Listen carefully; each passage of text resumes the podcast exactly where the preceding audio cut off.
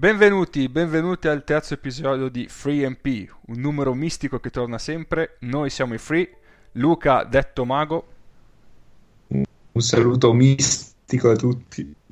Paolo detto Paolo, Salve a tutti, sto realizzando adesso che grazie a questa intro io non mi scorderò mai il mio nome. benissimo, e io Luca, Dovrebbe essere normale, cioè. Non dovreste aver bisogno di un Inter, ma non fa niente.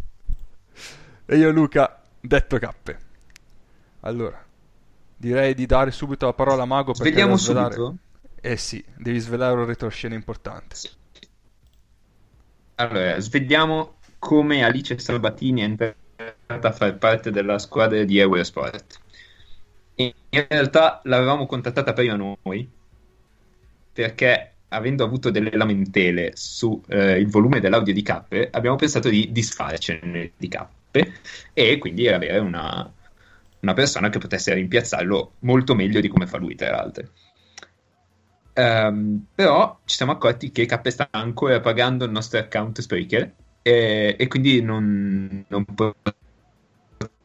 potevamo e abbiamo avuto la concorrenza eh, con sport e quindi un saluto ad Alice Sabatini che sicuramente ci ascolta però Assolutamente. Ciao Alice, grazie per avermi lasciato il post.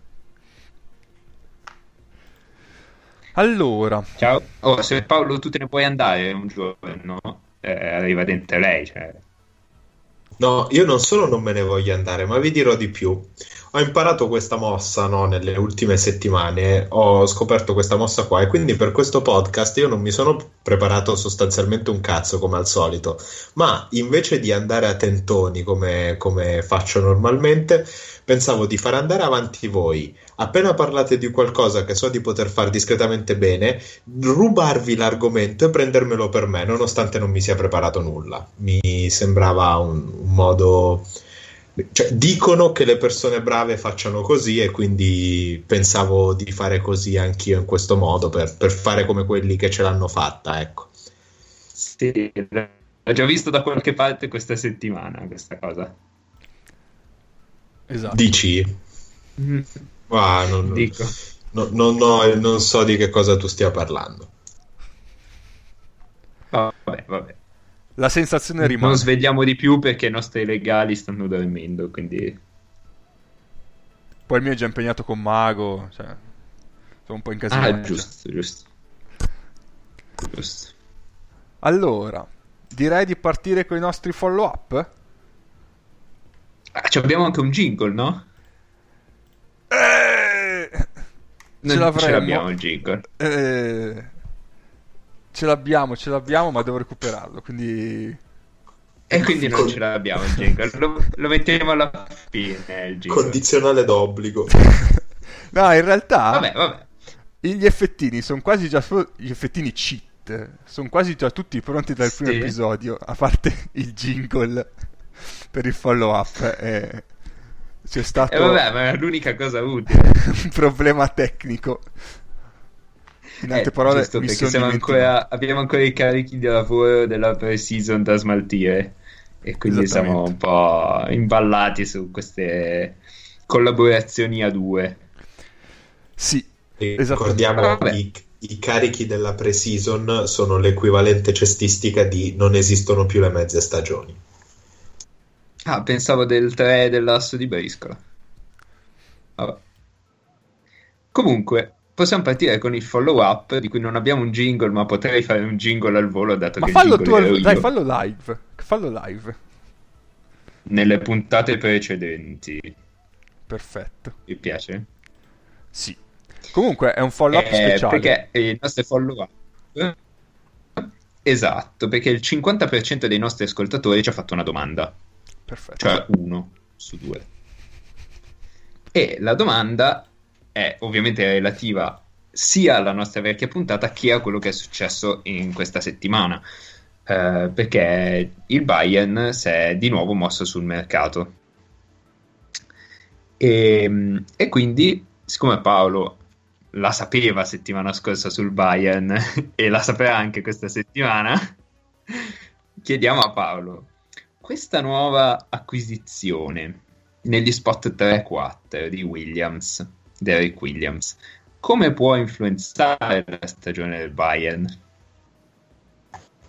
Allora, di base il Bayern ha avuto un'occasione di prendere un giocatore di, di talento e di, di, profilo, diciamo, elevato e non se l'è fatta scappare. In questo momento della carriera di Derrick Williams credo anche che non stia andando a prendere delle cifre incredibili, quindi è un, un rischio medio per la possibilità di avere un, uh, un ritorno quantomeno equivalente fa, allunga la rotazione in 3 e in 4, dando flessibilità in termini fisici. Dovrebbe essere un giocatore con una dimensione perimetrale, ma niente di eccessivo, altrimenti non avrebbe giocato in Cina e adesso al Bayern. Se avesse avuto realmente una dimensione solida perimetrale. Se va male, fa casino nelle rotazioni se va bene è un'arma notevole che dà profondità e la profondità in Eurolega è importantissima centimetri, atletismo e, e permetterà di avere delle maggiori opzioni tra Matchman e Bartel in tre non credo giocherà tantissimo onestamente Ah, ok, quindi tu lo vedi più come, come 4 e magari anche spostando Matchvan, cioè un quintetto Matchvan, Williams e tre esterni? Sì. Che poi tra l'altro ci sarebbe anche Alex King che è un mezzo 3-4. A- Ale- cioè, secondo Alex me King, Alex King eh, sventola gli mani quest'anno. Ah, bene.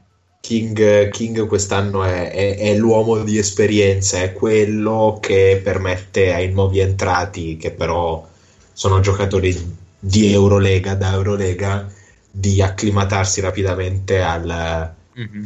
al Bayern. Però okay. King eh, sventola gli asciugamani.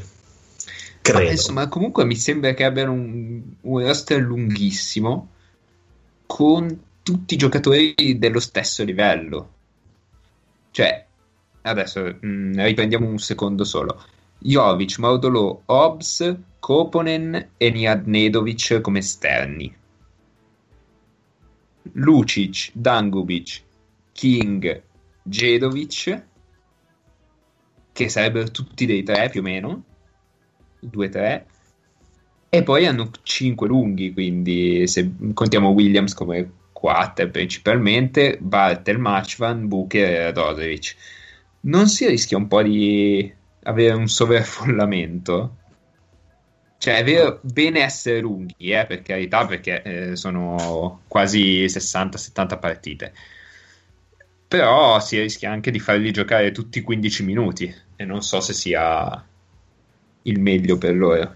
Il tema è questo ed è un tema che diciamo tutte le squadre di Eurolega devono trattare.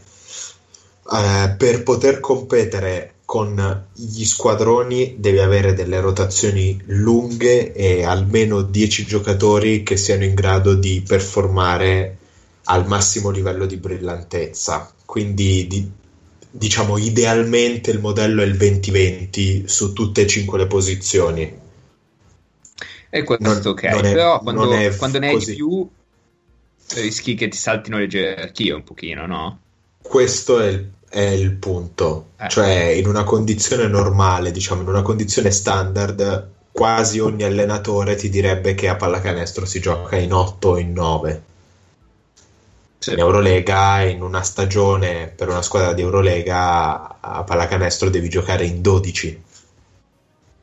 E è importante, diciamo, trovare un equilibrio e su questo equilibrio si gioca molto degli esiti di una stagione in Eurolega perché poi queste squadre in campionato tutte le squadre di Eurolega in campionato tendono ad avere delle performance buone anche quelle sì, che sembrano certo. scarsissime in campionato poi più o meno passeggi anche perché non è fondamentale in un campionato arrivare primi, cioè puoi anche arrivare terzo o quarto e poi te la giochi ai playoff. Sì, sì, sì. non è così, così fondamentale. Um, io non mi ricordo, Derek Williams è quel mitico uomo che a New York eh, si portò in una delle due case due signorine sordidone e cioè rubare le chiavi dell'altra casa e gli svaligiarono l'altra casa? È possibile questa cosa? Può essere. Mi è venuto in mente adesso. Mi ricordo questo, questo, highlight di Derrick Williams a New York. Beh, io, io di, di newyorkesi, giocatori passati a New York e dintorni che giocano in competizioni europee, quello che ricordo bene è Karashov, che ai Nets, ai Nets fu, fu ripreso perché tornava la mattina in hotel accompagnato, diciamo bene, bene accompagnato. E al Benissimo. Benissimo. Um, vado subito con un gancio al prossimo argomento, un gancio spettacolare. Noi abbiamo visto il Bayern che ha una rotazione lunghissima.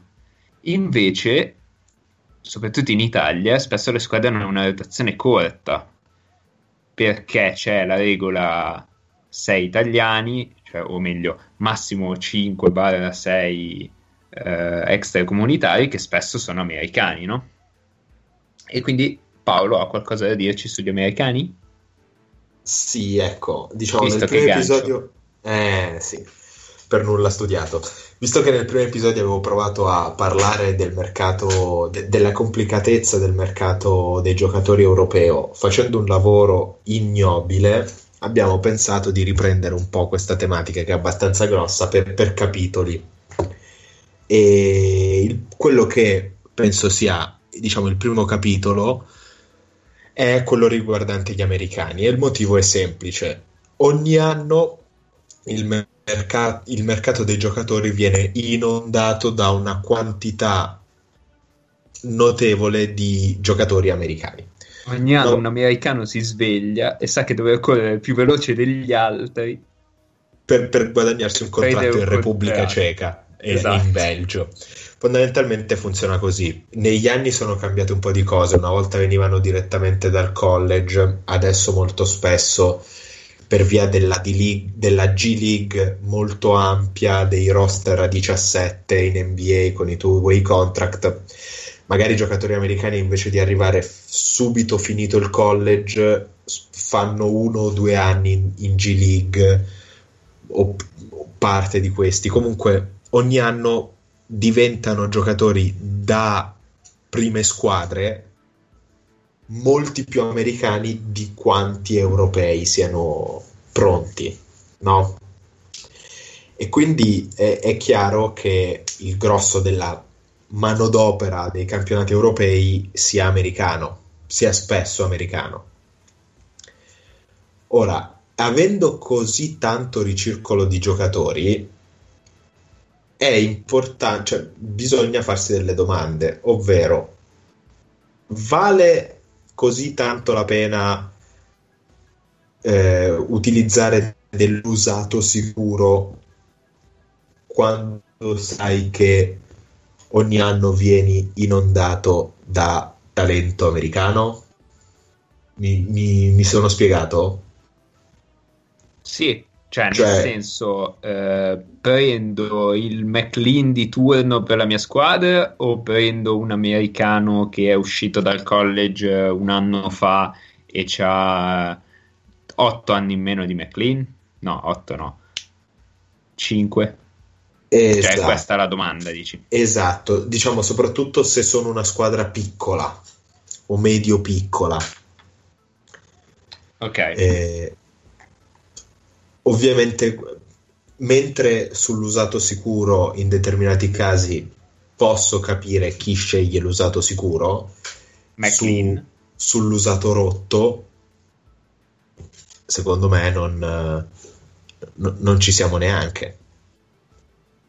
In cioè, più, nel senso, dici tu, se devi fare una scommessa su un giocatore che sai che è sano e magari non sai quello che riesce a darti, invece che farla su uno che già non sai se torna e poi non sai se quando torna è sano come era ed è e... eh, esplosivo come era, diciamo. Esatto. Ovviamente tutte queste componenti non fanno altro che rendere molto complicato il... C'è bisogno di tanta informazione, c'è bisogno di essere in grado di gestire dei rischi, però ecco, questo penso che sia un punto da, da, tenere in considerazione, soprattutto perché gli americani rookie costano molto molto meno degli americani diciamo consolidati, ma tanto di meno. E anche l'aspetto economico è da, da, da tenere, da tenere di conto, ecco. Certo.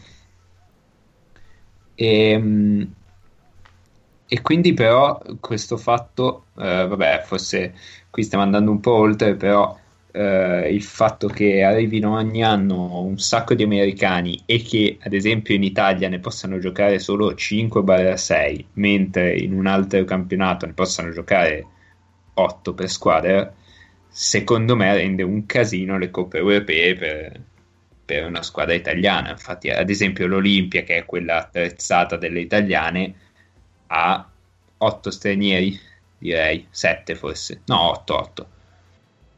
Eh, e una squadra come io, ad esempio, ho visto Cantù nella, nella Champions League che le ha prese da Anversa, ma la rotazione è a 5, 6 massimo più un mezzo italiano che è Tavernari, quindi gioca 20 minuti abbastanza immotivatamente forse, e, e devi cercare di salvarti così. Cioè, secondo me questa cosa dei 5 italiani, proprio per questo motivo, per la quantità di talento disponibile uh, per ogni squadra estera, è, insomma, azzoppa le squadre italiane nelle competizioni europee. Siete d'accordo? Sì, sì. decisamente. Okay. Decisamente ne- nel senso che in un mondo ideale il, il, tra- il, talento italiano dovrebbe settarsi sul livello internazionale, su un livello internazionale. Al momento non è così. In che senso? Aspetta. Cioè il giovane talento italiano dovrebbe giocare in una Coppa Europea? il giovane talento italiano dovrebbe usare come modello per farcela il livello europeo. Ok.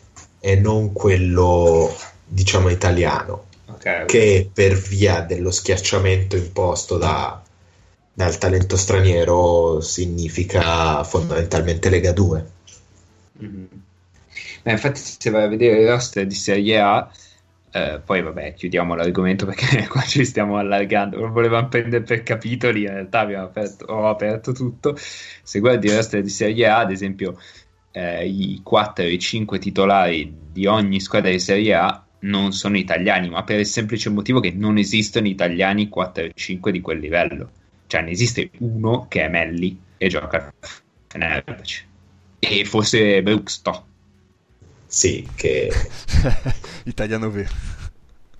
Eh, eh, Peraltro, nella Lega, la Lega 2 è curiosa perché è un campionato nel quale gli agenti degli stranieri hanno interesse a far giocare i loro rookie sconosciuti perché è considerato un campionato molto formativo di, al- di altissimo livello tattico in cui però i giocatori possono avere delle cifre spendibili per il proseguo delle loro carriere. Quindi cioè, è curiosissimo anche questa roba qua. Il campionato di Lega 2 è un campionato molto rispettato, cioè in cui gli agenti mandano volentieri i propri rookie americani. Capito. E, no, solo per chiudere un attimo, eh, alla fine la differenza, secondo me a fine anno, in Lega, Lega 1, insomma Serie A, la farà chi ha più italiani spendibili nelle rotazioni. Eh sì.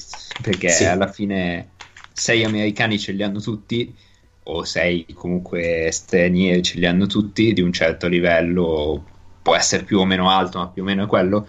e se hai tre italiani di livello Serie A che ti fanno la rotazione, è una rotazione a 8 e secondo me in fondo al campionato in un modo o nell'altro ci arrivi.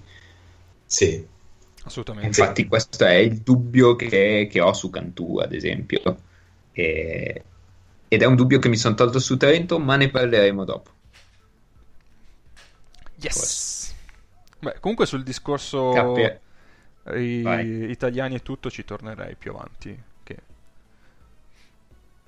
No. Sì, sì, quando non vedremo abbastanza partite per riempire questi minuti, ci inventiamo un, Non è che ci inventiamo, un ragionamento tanto da sugli dire, italiani. Però oggi ah, per, avevamo per aumentare il minutaggio del podcast. Esattamente. Abbiamo voluto fare 80 minuti di roba, eh, dobbiamo inventarci qualcosa. E siamo già a 20. Però, Eh, non dicendo assolutamente nulla di tutto quello che è successo nel weekend. esatto. Vogliamo proprio parlare di quello che è successo nel weekend? Beh, direi, dato che è Siamo qui per questo. cosa di basket giocato che è successa da noi, quindi direi che io ne parlerei, che dite? Dai. Allora, c'è stata Supercoppa, Supercoppa italiana, Sì. che, eh, a cui non abbiamo portato sfiga, nel senso che quella che avevamo pronosticato come vincitrice, poi è stata effettivamente la vincitrice. Chi aveva... Ci hai provato, eh? Eh sì, ci ha provato, ma chi ha puntato per Brescia sotto consiglio del mago ha perso soldi purtroppo. E... Eh, vabbè.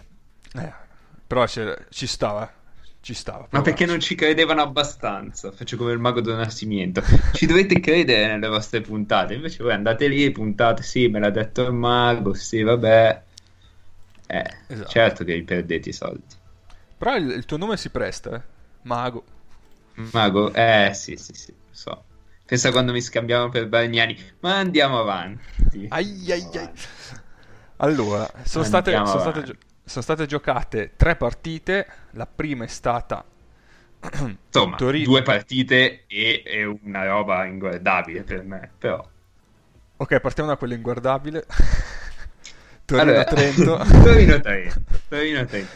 Torino-Trento, secondo me, a tratti è sembrata. ehm, avete presente mh, tipicamente in Tom e Jerry quando c'è la zuffa in cui non so, tipo Tom si è attirato i cani da qualche parte e quindi c'è una zuffa con un sacco di polvere, degli arti che volano ogni tanto e delle stelle che escono dalla, dalla polvere nella zuffa.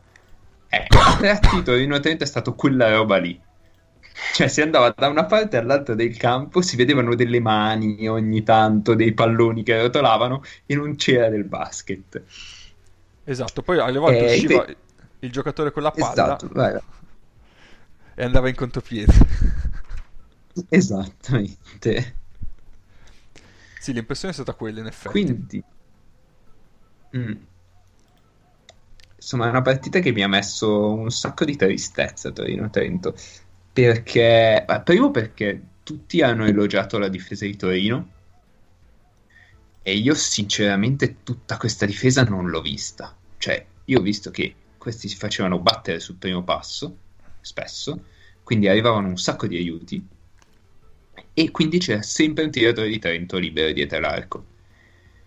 L'unico problema è che per Trento non ha segnato nessuno, cioè eh, a un certo punto l'unico che segnava era mezzanotte, che eh, è stato in campo praticamente solo perché faceva quello, cioè prendeva dei tiri dalla media piuttosto che da tre e li segnava più o meno. Ma Trento era alla disperata ricerca di un tiratore.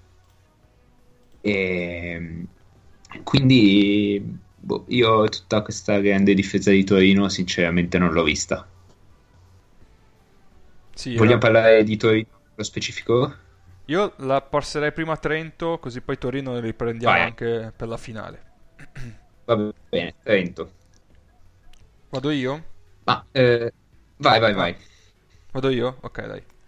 Eh, allora, per Trento c'è da dire eh, che non mi ha fatto una bella impressione, anzi, eh, ho avuto un po' di, di preoccupazione per il proseguo della sua stagione, però ci sono due d- attenuanti da tenere in considerazione per la squadra trentina, che sono, la prima è che bene o male il suo campionato inizia sempre verso la seconda metà de- della stagione o comunque dal girone di ritorno. Ha sempre fatto delle grandi cavalcate Sì. dal girone di ritorno. Quindi non so se è un motivo per il quale Buscaglia ha bisogno di almeno sei mesi di tempo per impartire bene le direttive. Eh, e l'altro discorso, e l'altra attenuante è che eh, Trainotti solitamente fa un ingaggio in corso, in corso d'opera che eh, svolta abbastanza le sorti della squadra. Due anni fa, o tre, adesso non mi ricordo più, è stato Shields. Eh, l'anno scorso hanno ripreso Og. Due, a- credo. Due, sì, no. Eh, l'anno scorso ha ripreso Og eh, tra novembre e dicembre e da lì la difesa di Trento è cambiata. Quindi Mhm. dobbiamo, vedere, dobbiamo considerare questi due fatti, eh, se succederanno ancora, eh, potrebbero svoltare un po' la stagione di Trento. Però in questo momento non mi ha fatto una bella impressione perché eh, Marble, che dovrebbe essere, diciamo, il principale go-to guy della squadra, eh, era davvero fuori condizione. E quindi di fatto eh, il principale leader offensivo era Flaccadori. Flaccadori a me piace tantissimo come giocatore. Eh, il problema è che non lo vedo eh, come un eh, giusto eh, leader offensivo per una squadra che affronta il doppio campionato eh, Europe- eh, Europa- Eurocup e, e Serie A. Eh, e quindi a questo eh, bisog- cioè, bisogna capire se Marble sia questo o comunque nel corso della stagione riuscirà a rientrare un po' in ritmo e dare un contributo più solido in fase offensiva. Eh, c'era fuori Dada, c'è da dire, ma eh, anche lui eh, non mi sembra un giocatore adatto per eh, essere uno sparring partner con Flaccadori per garantire un qualcosa a livello offensivo costante nel corso delle partite. E, e poi comunque c'è il dubbio di come rientrerà dall'infortunio, perché alla fine è un infortunio che si trascina da un anno più o meno. E questo è. Eh, Og mi ha fatto ancora un'impressione eh, devastante perché con quei 198 cm comunque ha battagliato con McAdoo che è di tutt'altro tonnellaggio, quasi ad armi pari. Eh, però c'è appunto questo problema che in questo momento non sembrano avere molte opzioni. Non so voi cosa Mm. potete aggiungere. Eh, Io ho una cosa su Og, cioè non è esattamente su di lui, ma è su come è stato utilizzato. Sul- dopo il quinto fallo di, di McAdoo, Mhm, peraltro abbastanza stupido, ma va bene, Sì. mi ha fatto su un mezzo casino, ma mh, da lì in poi Trento ha iniziato a cercare Og, eh, diciamo, da fermo in post basso. E io non credo che sia il modo migliore per mettere in partita, per mettere in partita Og. Cioè, d'accordo che aveva un vantaggio fisico a quel punto, però non è quel giocatore lì. Sì, no. E, ehm, ecco, poi vabbè, secondo me la mancanza di Pascolo si è fatta, si è fatta sentire abbastanza perché Jovanovic eh, secondo me non è un fenomeno, cioè non è un giocatore di- da quintetto di Eurocup. L'anno scorso l'avevamo visto un po' alla Stella Rossa. Sinceramente non mi ha fatto tutta questa impressione e invece è, è stato caricato da discrete responsabilità, quindi mi è sembrato un po' in difficoltà. Però appunto il ragionamento su Flaccadori, Forrai e Pascolo eh, è sicuramente sensato perché allungano la, la rotazione. Anche se Pascolo non dovesse essere al 100%, hai comunque una rotazione a 8, cosa che molte altre squadre di Serie A non possono permettersi. In, Euro- in Eurocup eh, è tutto diverso, cioè io non li vedo per niente bene. Adesso non so cosa stiano facendo in questo momento preciso con il Partizan, ma te lo vado a dire boh. live. Sì, comunque. Hanno vinto, hanno vinto. eh, visto? Ve l'avevo detto io che non in li casa vedevo bene. contro, contro il Partizan. Sì, rimangono comunque una squadra tignosa sempre da battere, eh. Eh, questo è indubbio. Sì, sì. Però Eh, io- Sì, no, finisci, scusami. No, no, no, avevo questi dubbi, semplicemente. Io ti rincaro un dubbio, sinceramente. Eh, allora, Dada, Pascolo, mh, nella stagio- nelle stagioni a Trento aveva fatto davvero bene. C'era sicuramente un sistema più congeniale a lui eh, rispetto que- agli anni di Milanesi.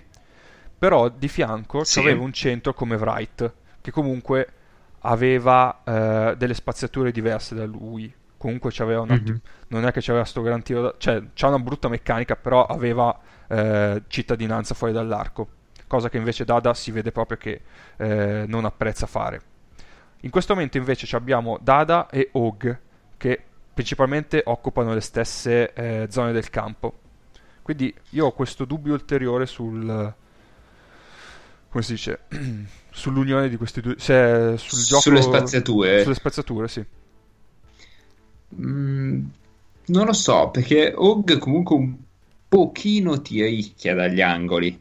Cioè, non angolo-angolo, però nel mezzo angolo a 5 metri un po' di, di spaziatura la può dare, secondo me.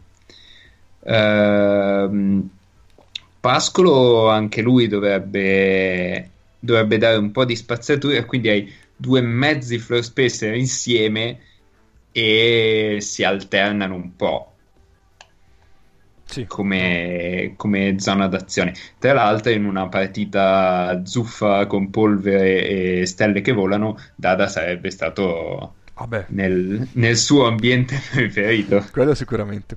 Sì, non è che lo ritenevo impossibile un loro eh, utilizzo contemporaneo, però mi sembrava No, sì, è vero. qualche criticità potrebbe esserci, ecco. Sì, sì, questo, questo di sicuro. In realtà Pascolo all'Olimpia ha mostrato difficoltà nel farsi tirare continuamente oltre l'arco e se vai a vedere il roster delle squadre quasi tutti hanno un 4 che tira. Sì, Cioè, sì, ormai con, lo touch 4 con è- due giocatori dentro l'area è complesso. Eh sì, esatto. Esattamente. Beh, direi che Trento l'abbiamo coperto abbastanza bene. Hai qualche statistica mirabolante su Trento? No, perché è stata una sola partita e non conta niente. E no, infatti, cioè, non mi sentirei di dirti qualche numero. Giustamente. A che ritmo è stata giocata la semifinale? Eh? La semifinale tra Trento e Torino è stata giocata a 73 possessi, però era- sono dei possessi drogati dalle tante palle perse di, entrambe le, eh, di entrambe le squadre. Li hanno visti in piazza Speremonte? Eh, Scusa. non potevo non dirlo. no, tranquillo. Passerei all'altra semifinale, quella tra Olimpia e Brescia, ma su- mh, Sì. più che altro per eh, parlare di Brescia, perché mi sembra, cioè mi sembra, è stata una semifinale abbastanza senso unico, l'Olimpia l'ha quasi subito indirizzata e Brescia ha- si è aiutata da sola a scavarsi, ha aiutato l'Olimpia a scavare la fossa del- di Brescia stessa, tirando con il 5% da 3. Eh, allora, per Brescia mi viene da pensare che rispetto alla passata stagione eh, parte con un core abbastanza modificato. L'anno scorso era partita eh, praticamente col quintetto inalterato e quindi eh, aveva potuto eh, partire già eh, con gli schemi eh, assimilati, con le direttive di Diana assimilate e questo gli aveva Mm. permesso appunto di eh, vincere quelle 7-8 partite, adesso non mi ricordo il numero esatto, di inizio stagione che avevano infuso una buona dose di fiducia sia allo staff che ai giocatori che gli avevano poi permesso di proseguire eh, la stagione molto bene fino a raggiungere le semifinali di, di Serie A. Quest'anno questa condizione viene meno perché eh, sono partiti Vitali, Michele, eh, Landry e Ante. Sono stati tutti e tre Eh, soprattutto Landry. e appunto eh, quello che volevo dire appunto era che la perdita di Landry è eh, stata è principalmente cioè è davvero problematica per Brescia perché era il giocatore più esperto che da- garantiva non solo punti e difesa ma proprio leadership io mi ricordo alcune E azioni spaziature. e A spaziature. proposito del discorso Pascolo. Assolutamente, assolutamente. Eh, mi ricordo alcune azioni con Milano di Landry che, eh, ma proprio di letture pure ma banali quasi, un cambio di difesa prima di un pick and roll di Milano per permettere alla difesa eh, di reagire meglio. Le mini letture che però nel, nell'economia di una partita pesano davvero tanto e perdere un giocatore del genere chiaramente eh, ti complicano un po' con la vita. Quindi l'arrivo di Hamilton, che dovrebbe essere il sostituto di Landry, eh, pesa parecchio sull'economia del, eh, futura di Brescia e il povero Hamilton poi avrà questa aggravante di essere valutato non come giocatore in sé ma come sostituto di Landry quindi avrà una stagione sì. davanti abbastanza pesante secondo me questo è vero cioè in quanto a punti nelle mani secondo me possiamo anche essere aver pareggiato più o meno nel cambio mm. però Landry gli dava pronto? Eh, sì. Però Landry gli dava più diciamo gli dava quel, quella spaziatura in più, quel pick and pop in cui si apriva. Eh, insomma, è un giocatore fondamentale. Eh, ti volevo dire, tu stai attento K con Brescia, che già ne è sparata una, poi Spells si incazza e, e ti trascina a Brescia e ti ritroviamo in un fosso in provincia di Brescia. Eh, sì, sto attento e Stai cerco di non, di non peggiorare la mia già situazione precaria. Esatto. Uh, allora, io su Brescia mi sono appuntato qualcosina. Allora, secondo me, prima di tutto partono con Vitali in quintetto. Sì, buonanotte. Abbas in quintetto, che ne abbiamo già parlato abbastanza di Abbas e va tutto bene. Però l'anno scorso era uno che faceva 10 minuti a partita. E questo un po' ridimensiona, cioè il cambio a Bass Vitali secondo me Brescia va a perderci, almeno al momento. Poi magari esce una grande stagione di Abbas e, e, siamo, e sono qua a mangiarmi le mani, però questa è la mia impressione. Um, poi mm, una alternativa interessante potrebbe essere um, quella di Beverly da 5 perché l'ho visto nel finale della partita eh, quando Diana mh, mm, anzi in realtà quando Diana ha subito due o tre contrapiedi di fila ha cambiato subito eh, mi pare ci fosse in campo Mica e ha messo Beverly come unico lungo. E io avevo dei dubbi su, sulla profondità del reparto lunghi in realtà Zerini ci sta in Serie A e Beverly può anche fare minuti da 5, quindi insomma mi sono tolto un po' di dubbi da questo punto di vista, mi sembrano un po' più, più sensati, di, cioè vedendoli giocare mi sembrano più sensati di come, eh, rispetto a come li, li pensavo.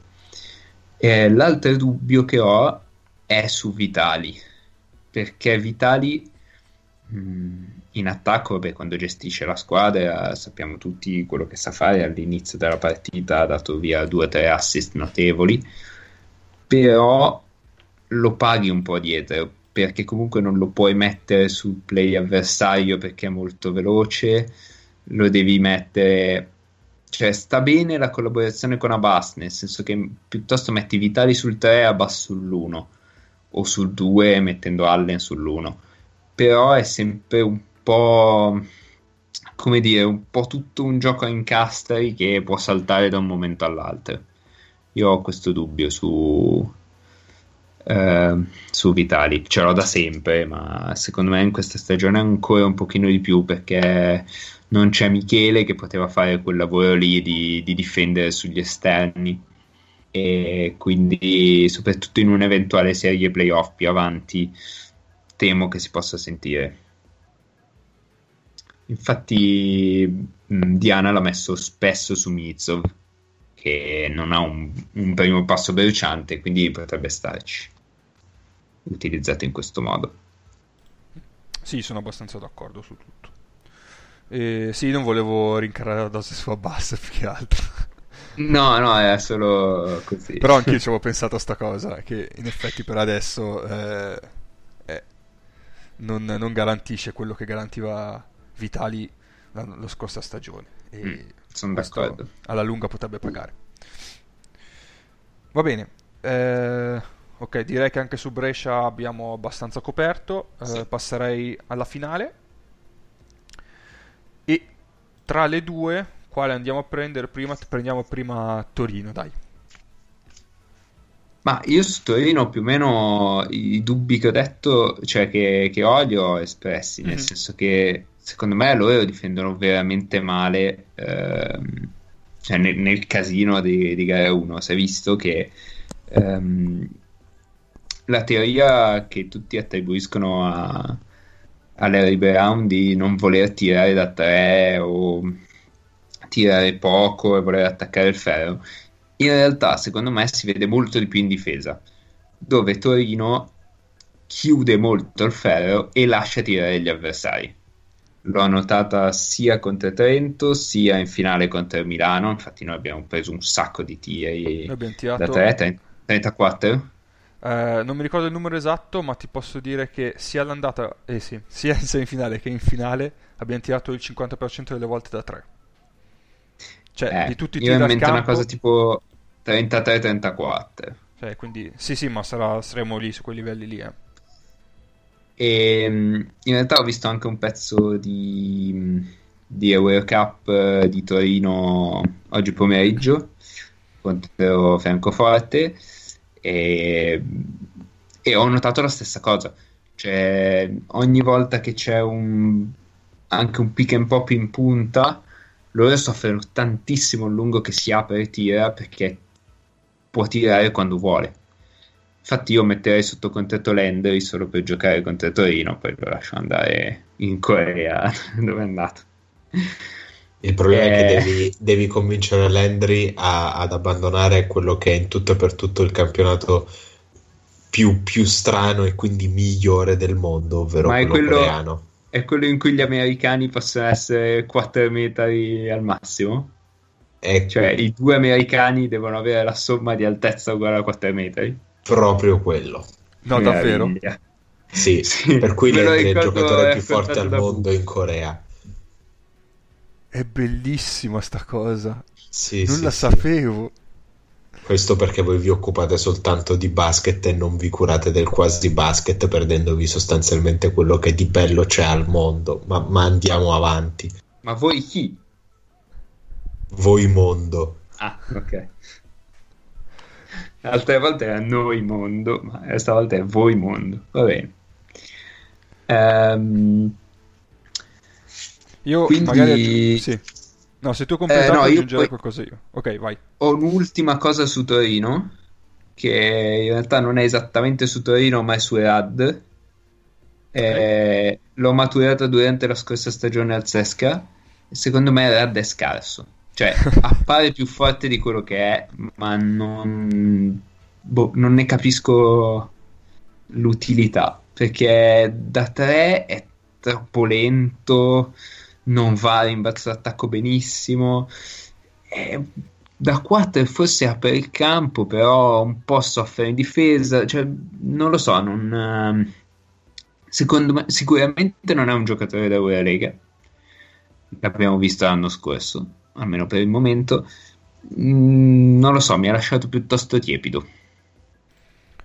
Mm, ok, Sì, sì, sì, volendo si può dire questa cosa. Cioè, con Francoforte ha messo due triple subito a inizio partita, tipo il 6 a 2. E poi basta. Immaginavo. I- Io di Rad, di Victor Rad, vi posso dire questa roba qua. Il primo contatto che ho avuto è, è stato guardando i video de- del, del reality show che facevano su Findlay Prep, sulla Findlay Prep. Lo seguivo un po' perché c'era andata Medeo della Valle, che è una finta high school che è fondamentalmente una squadra di pallacanestro. E Rad è andato alla Findlay Prep. Visto quello, l'ho, l'ho seguito un po' in NCAA, il suo anno senior a UCF, no, non a UCF, a USF, quindi University of South Florida, in cui lui era i- lo scorer della squadra. Partita tipo nell'anno da senior di Victor Rudd era un 5 un su hashtag? 16. Partita tipo?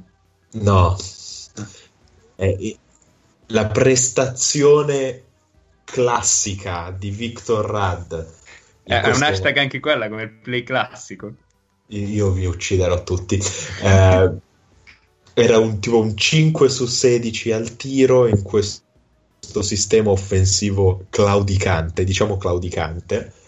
E, però normalmente questo tipo di giocatore dici no, vabbè, soffre l'eccesso di esecuzione del mondo collegiale. Vi posso assicurare che Victor Rudd è identico a quando giocava al college e non è un complimento. Ti devo chiamare domani. Sette. È esplosa una pentola a pressione, secondo me, da qualche parte. No, no, è, è che ho, ho, delle, po- ho delle hai, porte che al hai posto Hai chiamato della... un beomanto? No, no, no, no, no, no, è che le porte di casa mia al posto della U dicono la V e quindi hanno, hanno la loro età. Vabbè. Questa era meglio la mia su un Belmont. Eh, per chi non lo sapesse, Signore degli Anelli, vabbè, ci arriverete prima o poi quando crescerete. Ma io spero che si sappia. Ma non lo so. Ehm, vogliamo parlare di Milano? Velocemente. Io, no, perché... io volevo, no. volevo aggiungere. Ah, tu hai. volevo aggiungere qualcosa Assolutamente Torino. no. Ma... Vai, Cap. Il discorso triple. Eh... Oh. oh. Sono perché... bianchi, sono rossi e hanno vinto. Basta, andiamo avanti. Sì, ma io voglio parlare eh, di Torino. Lascialo parlare di Torino, ma poveraccio. Cioè, guarda te, oh. Allora, Tor- eh, Tor- di, di, Torino si è detto che ha tirato davvero poco da 3 e, ed in effetti è così, nel senso che se tu vai a prendere eh, le statistiche ha tirato praticamente eh, il 20% e il 27% delle volte da 3 rispetto a tutti i tiri dal campo presi e mh, mm, in un'epoca in cui il tiro da 3 invece lo si prende almeno un 35-40 volte, eh, sembra quasi anacronistico. Eh, il discorso è che a Torino eh, tra gli esterni non ci sono veri tiratori, ma gente comunque... Sono d'accordissimo. C'è gente abile a tirare, cioè comunque ha eh, buone mani, ma non, non, è di per sé un tiratore. Ce n'avevano uno, che era Stojanovic, però l'hanno voluto cacciare, non so, non so neanche i motivi. E, infatti non ha giocato in Coppa Italia per quello, perché è già fuori rosa. È e... l'anatema del triennale a Torino, anche Banchi l'anno scorso aveva firmato un triennale e abbiamo visto tutti come è andata a finire. Sì, sì, c'è da dire che la dirigenza torinese alle volte fa delle sparate. Vabbè, comunque... Eh, direi che abbiamo il titolo, eh della puntata. Sì. L'anatema del triennale. Perfetto. Segnatelo. Non lo sto segnando. E cosa volevo dire? Sì, delle triple. Sì. che non hanno tiratori. Non ha tiratori e quindi giustamente non tirano tanto. Eh, se qui... Io dif... quindi non farei più un discorso di quantità, ma più di qualità. Se di quei pochi tiri che prendono, li prendono eh, in ritmo, eh, senza l'uomo addosso, eh, in queste condizioni qua mi sta anche bene che una squadra che non abbia eh, tanti tiratori ne prenda pochi, ma di quei pochi li prenda buoni. Il, il mio vero cruccio riguardo alle poche tire che prendono è il fatto che così eh, riducono un po' lo, spa- eh, lo, spacing della squadra. Eh, infatti, eh, se le, soprattutto in Eurocup potrebbe succedere questo se le squadre iniziano a capire che eh, tra gli esterni torinesi non ci sono eh, tiratori e quindi piuttosto che concedere una penetrazione eh, concedono il tiro da tre la difesa si inizia a schiacciarsi in aria a quel punto però non solo si ha meno spazio per le penetrazioni eh, ma i raddoppi o comunque gli aiuti che riceverebbe eh, McAdoo quando gioca in post basso che comunque abbiamo visto nelle due partite è un gioco abbastan- eh, abbastanza utilizzato dal, dall'attacco torinese, potrebbe complicargli un po' la vita. Eh, l'unico spacer un po' che hanno in campo è eh, Jamil Wilson, l'altro è Rad, ma come abbiamo appunto detto, eh, pa- appare e scompare come vuole lui. Quindi questo magari potrebbe essere un problema più in Eurocup. Che tra l'altro sono dei lunghi. Che tra l'altro sono dei lunghi. Cioè, gli Spacer ce li hanno nei lunghi e non negli esterni. Sì, è una squadra E- bellissima. È strano, sì. E tra l'altro hanno tirato poco da tre, ma non hanno neanche costruito tutti sti tiri aperti che dici hanno rifiutato il tiro aperto. Assolutamente, sì. Io mi ricordo infatti... Non, mm, cioè, non li Milano- costruiscono proprio, non è che non tirano. Sì, sì, sì, sì. Ma con Milano infatti ne ha messe due care consecutive, mi pare, se non mi ricordo male, ma erano due triple dal palleggio. Sì. E quindi, boh, Madonna, eh, ne ha sparata una nel finale con Francoforte dal palleggio che... Madonna mia, lascia stare. Volevo andare a menarlo in Germania. eh. Tirato una roba. Quindi, più che non Vabbè. prendere tiri da 3 in un'epoca in cui se ne prendono, io non lo vedo come un grande problema, però lo vedo più per lo spacing che si darebbero alla squadra. Sì, sì, sono d'accordo con te. E niente, poi per il resto abbiamo già toccato tutti i punti, penso, su... cioè, tutti i punti eh, riguardo Torino. Quindi, Sì, solo una cosa. mhm, C'è stato un momento in cui Brown, Brown ha giocato s- con eh, Wilson e Rad come lunghi. Eh, credo dopo il quinto fallo di MH2. Infatti, Mhm. fra i m- vari punti mi sono segnato MH2 è scemo, ma sono pronto a ritrattarlo quando non farà falli stupidi in momenti decisivi. E, e quel quintetto è andato bene, ma Sì. perché creava spazio con, eh, con i due lunghi. Cioè, giocavano tutti fuori dalla linea dei tre punti e quindi potevano attaccare in uno contro uno gli esterni. assolutamente. Le spaziature ormai sono diventate fondamentali nel gioco offensivo, Sì. eh, Sì, sì, perché le difese ormai sono molto più Comunque- reattive. Vai. No, no, vabbè, ho finito. Comunque, secondo me il problema di Torino è principalmente difensivo. Poi Mhm. vedremo. Ce lo diranno i rating. Cioè, secondo me aiutano troppo dal lato forte, da in post basso, raddoppiano sempre, sempre, sempre. Passano sempre sotto sui blocchi. Infatti, Nedovic un paio di volte ha preso dei tiri da solo, completamente da solo sul blocco. Poi li ha Sì. sbagliati tutti e due, ma lasciare a Nedovic quel tiro lì, cioè, Suicidio. Mm, È, è esatto, è, cioè, è quasi come dargli la partita 20 a 0. Cioè. Sì, sì, sì. Appunto. A proposito Va di bene. Nedovic, passiamo appunto a Milano per la gioia di Paolo. Passiamo a Milano. Vabbè, saremo brevi. Sì, no, siamo brevi, dai, ne avevamo già Eh. parlato la puntata scorsa. Sì. In realtà, Ascoltatevi la puntata scorsa. ma questo nella vita in generale. Ascoltate e scaricate la puntata scorsa. Ehm, in realtà su Milano, mh, se devo dirla proprio in due parole, ho visto tutto quello che mi era piaciuto della serie con Cantù quando andavamo in transizione. Mhm. La serie con Cantù, diciamo, quarti di finale dell'anno scorso. E mh, quindi andando in transizione, tutti coinvolti, e, e in più ho visto del movimento senza palla notevole, soprattutto da parte di Nedovic, ma anche gli altri.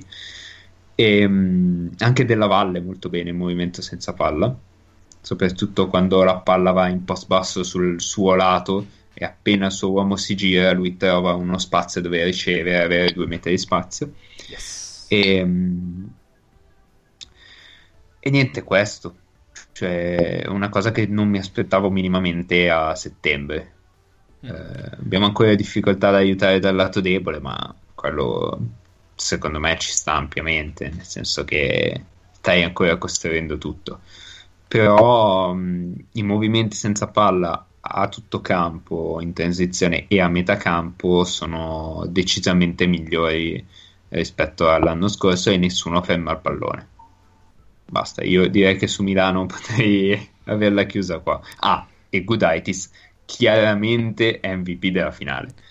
Ok, mi hai rubato i due punti, vabbè, comunque. Eh, Ah, Ti fatto tutto? Va bene. No, vabbè, allora, eh, posso dire qualcosina in più, nel senso che anch'io sono d'accordissimo, Gudaitis è il vero MVP che, che ne dica il sondaggio su Instagram.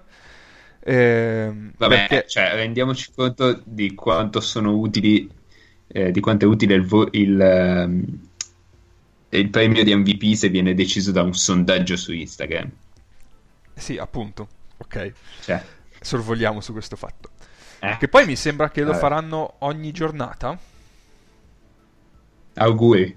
Secondo- Voglio vedere alla ventinovesima chi vota l'MVP della giornata. Voglio vedere. Allora, su Gudaitis... Se li voto Calvintis.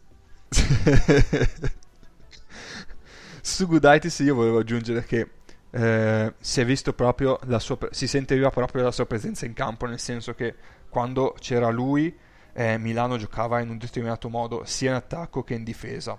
Quando eh, Burns gli dava il cambio, ma non tanto per dei meriti di Burns, ma quanto perché Gudaitis è proprio di un alto livello in questo momento e quindi eh, garantiva ben altre eh, soluzioni. Eh, la presenza in difesa a rimbalzo e, eh, e il gioco e l'appoggio che ti garantiva in post e, ne, e coi blocchi. E quindi da questo punto di vista l'ho visto già migliorato rispetto a giugno scorso e questo fa ben sperare per il proseguo della stagione.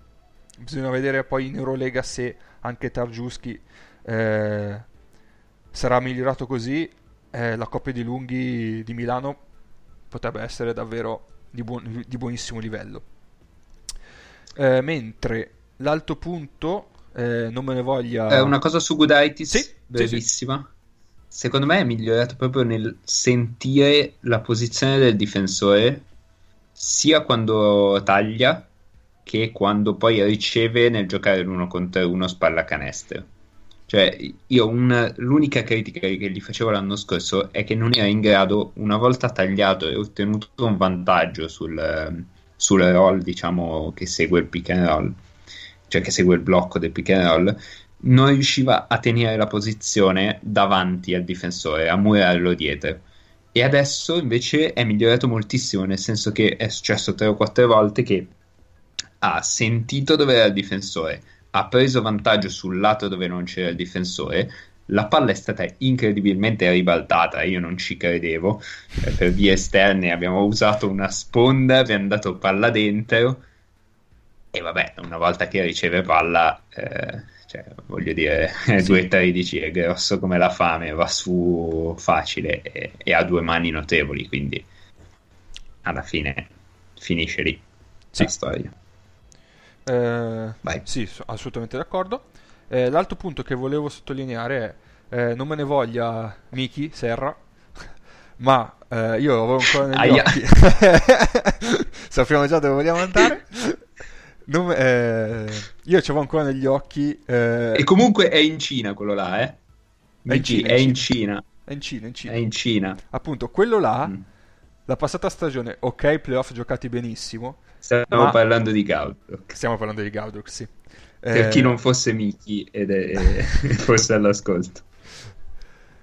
Io mi ricordo ancora la passata stagione eh, quando arrivava palla a Gaudulok e il flusso di, di circolazione di palla si interrompeva clamorosamente. Poi stava lui, eh, proprio si, si dava completamente responsabilità a lui in fase offensiva. Con Nedovic questa cosa invece non è mai successa, nel senso che una volta che usciva dai blocchi e prendeva vantaggio, quel vantaggio lo manteneva eh, face- eh, tirando oppure andando via in palleggio, due o tre palleggi, capiva se aveva battuto l'uomo o meno, se non l'aveva battuto scaricava la palla. E questo garantiva comunque una circolazione eh, continua dell'attacco milanese che l'anno scorso appunto non si vedeva e, e mantenere il vantaggio è, è fondamentale in Sì. attacco. Oltretutto eh, ha fatto due o tre extra pass che si sono tramontati poi in triple di Mitsov o di chi per esso che l'anno scorso appunto Sì. non succedevano e quindi già questi due elementi per quanto sembrano banali in realtà hanno cambiato tanto l'attacco milanese Eh, Sì, sì, sono d'accordissimo. E anche, mh, anche James, che forse è quello che ferma un po' di più la palla, mhm, però comunque quando ha la palla in mano si muove lui e genera del movimento nei compagni. E quello è fondamentale. assolutamente Va bene, direi che Sì. dovevamo essere brevi, siamo stati lunghissimi, ma possiamo, possiamo Possiamo andare oltre. passare sì andremo Possiamo passare. alle fasce Giusto? Andiamo alla fascia 3. Sì. Yes! Beh, allora, sulla fascia 3 Andiamo che alla fascia abbiamo 3. Bascogna e Kimchi, io ti lascio la parola sul Bascogna, poi magari aggiungo due cosette io. Ok, sono il basconista. Vabbè, lo sapete, sono lo Jalghiriano e il basco della eh, redazione. Oh. Siamo una redazione noi. The podcast. Eh, siamo così arditi da chiamarci redazione? No, assolutamente no. Ok, dai. Beh, ho chiamato quelli di Eurosport colleghi a inizio, a inizio puntata, quindi vabbè. Ma perché così Vale puoi chiamare tutto. collega l'Alice? Esatto. Alice, se vuoi vieni poi. no. Mm, Allora, Basconia. Basconia, ehm, che vabbè, conoscerete tutti ovviamente il Basconia, quindi non sto lì a ripetervi, no, non è vero. Ehm, prima di tutto, non so se Paolo c'è o è ancora ci ha abbandonati. Ci ha abbandonati. Volevo fare un quiz a voi due. Attori di passaporto italiano ci sono nel Basconia. Due. Cappe?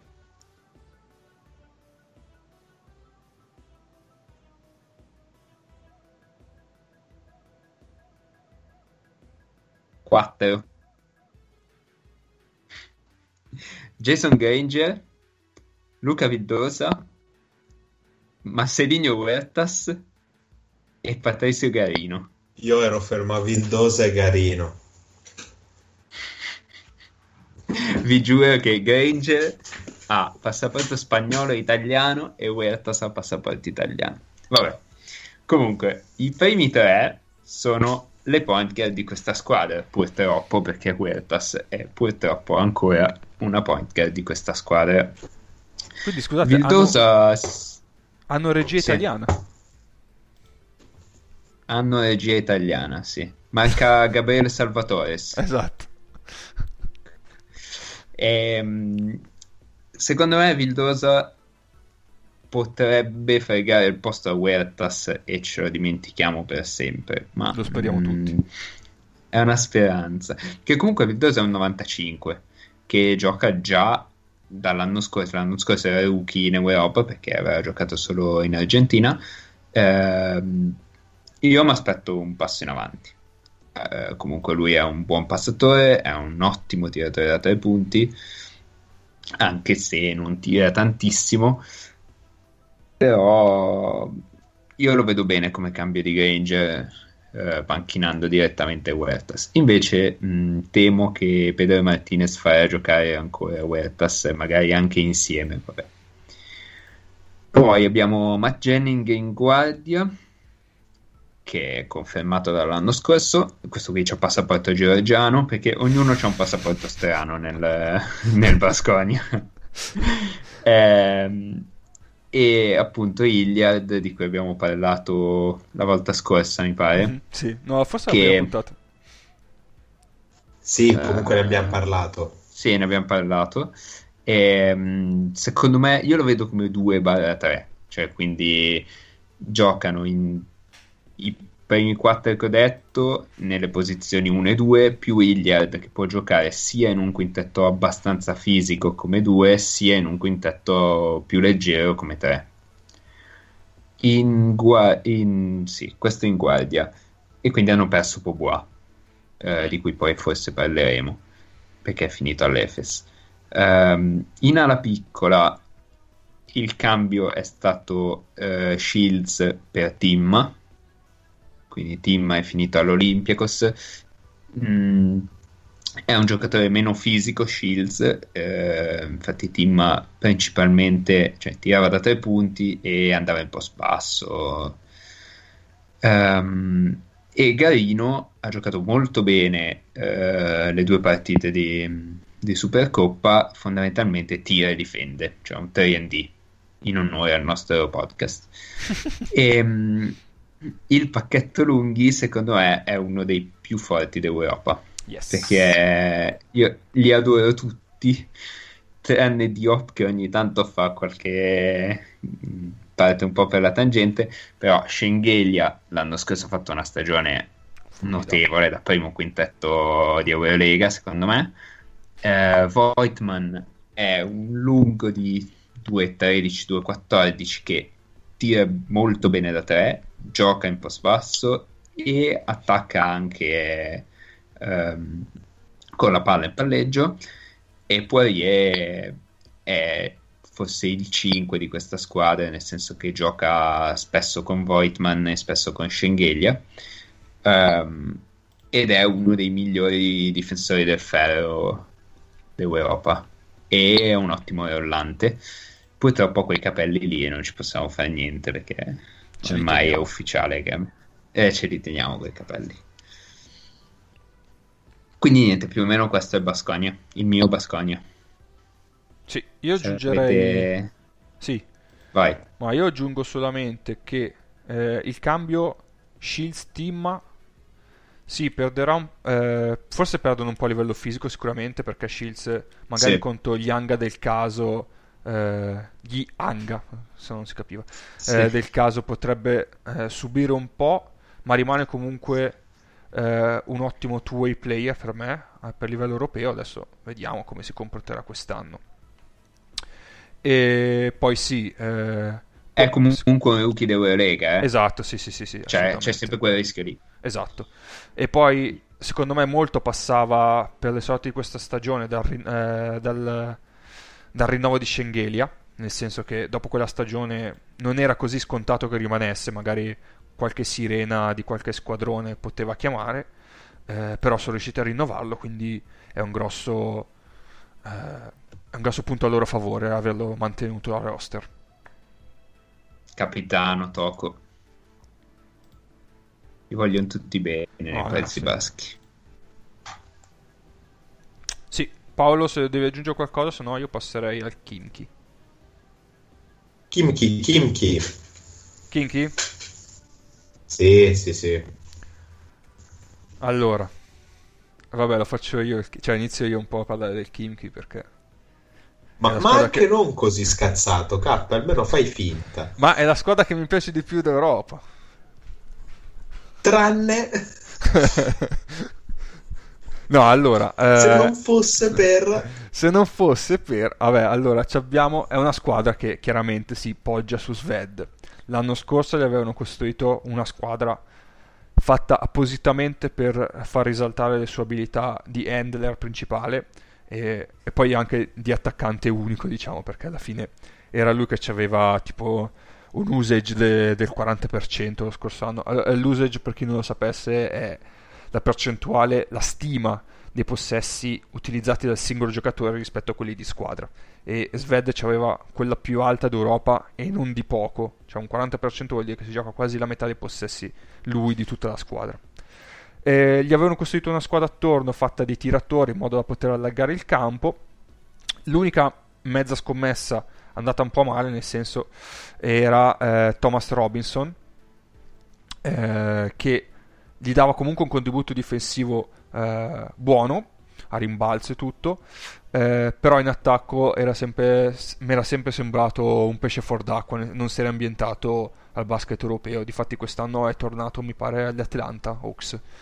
Eh, quindi buona parte del roster è stata mantenuta, hanno, eh, hanno confermato Malcolm Thomas che comunque come 100 ha fatto molto bene l'anno scorso eh, hanno tenuto Markovic che per loro risulta fondamentale sen- essendo l'alto handler della squadra e poi hanno aggiunto altri giocatori che probabilmente eh, avranno funzioni simili a quelli dell'anno scorso quindi allargare il campo con le triple e cercare di dare eh, più spazio possibile a Sved per attaccare.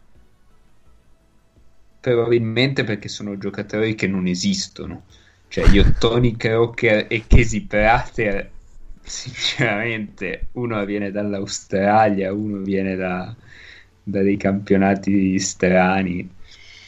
Non lo so, sono molto dubbioso su queste due aggiunte. È Però, molto interessante prego. Jordan Mickey, guardate, lo seguirò molto attentamente secondo me. Ringraziaci che te l'abbiamo dato un giocatore così interessante. Sono una squadra di atleti. Sì. Sì, Jordan Mikey è l'atleta di questa squadra. Oddio, Anthony anche- Gila anche. Anche Malcolm Thomas eh, Mhm. sì, non scherzo. salta fuori, fuori dalla palestra. E- so- sono una squadra di atleti di base, un po' come poteva essere il locomotive di Barzocas, eh, il locomotive quello forte forte che è arrivato alle Final Sì. Four. Certo, lì gli atletoni erano eh, Anthony Randolph e Chris Singleton, qua sono Malcolm Thomas e Jordan Mikey. E, Eh, tira Però un po' di stesso- meno, eh. sì, sì, però hai Monia, hai, hai Shved che, che è un po' più tiratore di Malcolm Delaney, Che tira per tutti. che tira per tutti. eh, so- sono, sono interessanti, cioè è del materiale con cui Barzocas può lavorare bene. Sì, sì, sì, sì, Mhm. sì. Eh, ci siamo? Allora, Ci siamo, altro da dire? siamo no- sì, io sarei a posto sul Kimchi. Posso Non dire so- una cosa sola, molto Sì. triste? Vai. Che parlando di questa squadra mi viene in mente Tyler Onicat. E... Eh, sì. E quella storia lì, insomma, è passata forse molto un po' rapidamente in secondo piano. Eh, però quella storia della sparatoria più suicidio, eccetera, mh, insomma, a me ha impressionato molto. Anche a me. Quindi, s- parlando dei Kimchi, mi viene sempre in mente che, che insomma, lui mancherà quest'anno. Ecco, Sì. Sì. Solo eh, questo. Sì, che poi non- probabilmente non sapremo mai la verità sul, sul fatto. Eh no, probabilmente no. E quindi, boh. È un peccato. Mm, davvero. Ok, dopo questo momento di... Commianto. boh, così, sì, di ricordo, un attimo. Allora, Ehm, vogliamo fare vai. l'Efes o la chiudiamo qua per oggi? Siamo sull'ore 12. ma secondo me... Allora, possiamo fare una cosa. L'Efes ce lo teniamo per la Bravo. prossima. Possiamo Sì. fare una cosa rapidissima. Anzi, Sì, due. La vai, prima vai, è una vai. domanda. Una domanda che ho per voi. Adesso abbiamo fatto tutte le squadre che vediamo lottare per i playoff eh, più o meno, ma restarne fuori. Secondo voi, quali sono le otto che vanno nei playoff? Cioè, premesso che ehm, direi che tutti diciamo Fener, Zesca, Real, Olympiacos. Olympiacos, Pana, Prima il Barça, secondo me. ok, Barça, Quanto siamo? Pana, 6? siamo a 5. Col Pana? Pana 6, Ok. Eh, io il Kimchi ce lo metto Poi- dentro quest'anno. ok. E, E poi... l'Efes ce lo metti? No, perché c'è Ataman. ok, come sempre. Allora facciamo l'Efes. No, vabbè, non facciamo l'Efes. Ok, e quindi ci metti il Bascogna. Sì. Mm. Paolo? Basconia, Milano e mm, Pana. Ok, quindi tieni fuori il Kimchi. Tengo, tengo fuori il Kimchi e tengo l'Efes. fuori l'Efes. Ok, io ci metterei l'Efes ma non il Kimchi. Cioè, secondo me il Basco... Ah, una cosa sul Basconia che mi sono dimenticato. Rispetto all'anno scorso, loro avranno le prime 4-5 partite in cui l'anno scorso sono più o meno implosi con la storia di Perichioni. Non so se avete seguito, se vi ricordate. Beh, Sì, Lui ha allenato le prime... Eh. Sì, lui ha allenato le prime quattro partite, poi si è dimesso, i giocatori volevano che rimanesse. Insomma, di fatto le prime 5 le hanno perse così. Quindi se contiamo che l'anno scorso ne hanno vinte 16 e perse 14, più o meno sono rimasti con la stessa squadra, secondo me vanno un filo sopra rispetto all'anno scorso. Mhm, Ci sta. E, E quindi, vabbè, quindi vediamo tutti peggio il, l'Efes e perché l'abbiamo messo in fascia 2? Perché comunque... il- Comunque io lo vedo dentro, eh, l'Efes. No, perché comunque il mercato fatto cioè abbastanza Ok. di livello. Poi il Ok, fatto che hai tanti giocatori buoni eh, non vuol dire che poi automaticamente riesci a trovare eh, la chimica giusta per farli rendere tutti. Quindi il mio dubbio rimane lì da chi fa il chimico di quella squadra. Mhm. Ok, ha un senso. Lo faremo meglio la prossima volta quando facciamo la fascia 2. Mhm. Yes. Ehm, allora possiamo, possiamo parlare di una grandissima vaccata, cioè la top 100 di, Sì. di Eurohoops. Chiudiamo in bellezza. È una merda. Cioè, allora, io, io ho, una, ho un'idea su queste top 10, top 100. Allora, secondo me le top 10 fatte per ruolo non hanno alcun senso perché ruoli intesi 1, 2, 3, 4, 5 non esistono più. Cioè, noi ci possiamo riferire a lui fa il 3, lui fa il 4 per dire con quanti altri esterni gioca, in che tipologia di quintetto gioca. Eh, sai, se diciamo Claver fa il 3 o Claver fa il 4, immediatamente abbiamo un quintetto eh, più, più fisico, un quintetto fatto per correre. Quindi le, le cose per ruolo io mh, mi fanno abbastanza paura. Eh, quelle che mettono insieme tutto, se volete, ancora peggio.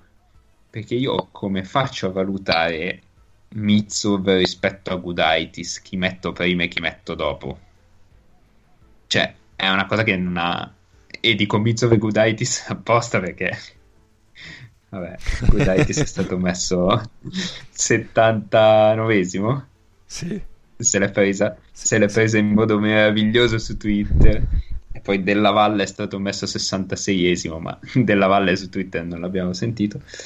Beh, lui era Eh, contento probabilmente. Imma- immagino di sì, perché boh, vabbè, neanche Menetti lo metteva al 66esimo. Poi alla fine, eh, comunque, primo quintetto di Eurocup, boh, vabbè. Ehm, però questo significa non aver visto nessuna partita di Milano quest'anno, perché sennò sai benissimo che nelle rotazioni è molto dietro della Valle, ma fa niente. Ma soprattutto che Gudaitis... Ehm, Cioè, vabbè. no, no, ma cioè, già non ha senso per i motivi che abbiamo detto. Assolutamente. perché è, è impossibile valutare cioè come fai a valutare la, la bravura, la forza, la- boh, l'impatto di un playmaker o di una guardia rispetto a quello di un lungo. Boh, non lo so. Ehm, però anche all'interno di giocatori più o meno nella stessa categoria ehm, secondo me è, è evidente come sia fatta completamente a caso quella, quella top 100 quindi non guardatela. L'abbiamo già guardata noi per voi ci sono bruciati gli occhi non guardatela. Assolutamente. Seguite il consiglio di Luca. so se volete dire qualcosa in più ma credo che sia tutto superfluo Le top 100 sarebbero una merda anche al netto del cazzo che ce ne fotte. Una degna conclusione.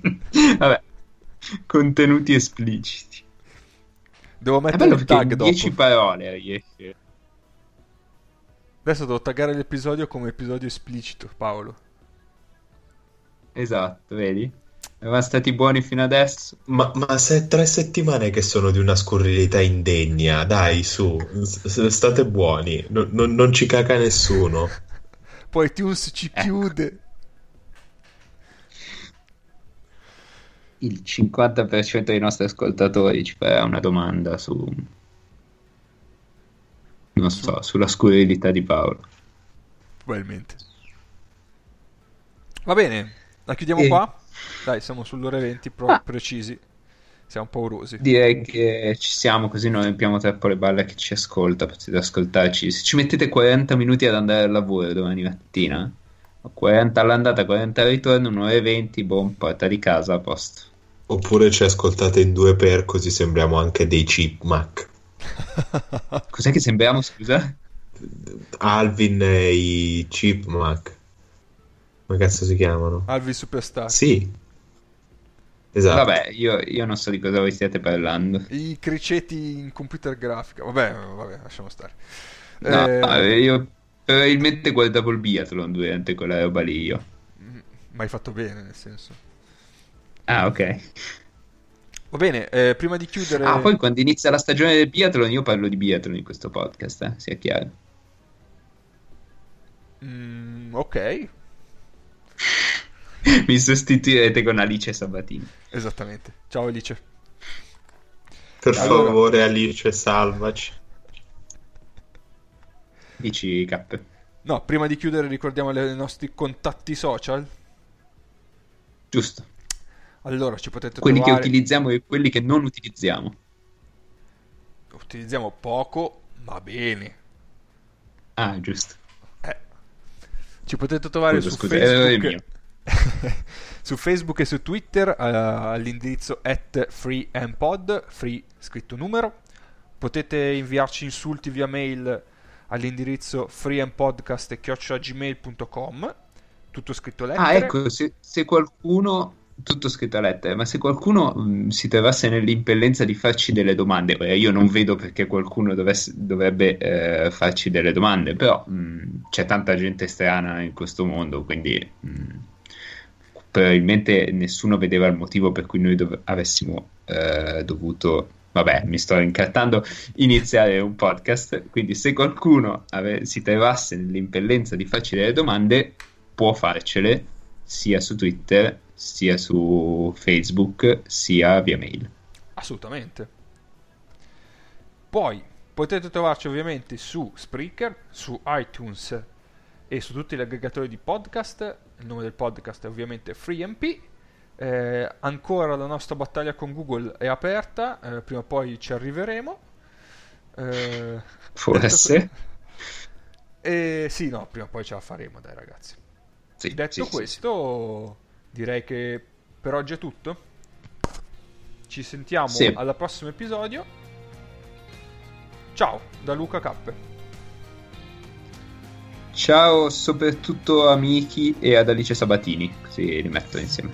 E ho scoperto che l'hashtag Ask3 scritto a numero non è utilizzato da nessuno, quindi potremmo anche fregarcelo Tac! Se volete fare delle domande. Eh? Visto? Ask Però voi non volete farci delle domande, dai. Ask free per le domande. Saluta Ascol- Paolo, fai il gentile. Ciao. Così hai tempo per studiare se ti fanno delle domande. Non- non- 24 anni che non studio niente, sono andato avanti. Non vedo perché dovrei iniziare adesso parlando di pallacanestro. Farò come al solito, improvviserò. Molto bene. Ciao ciao.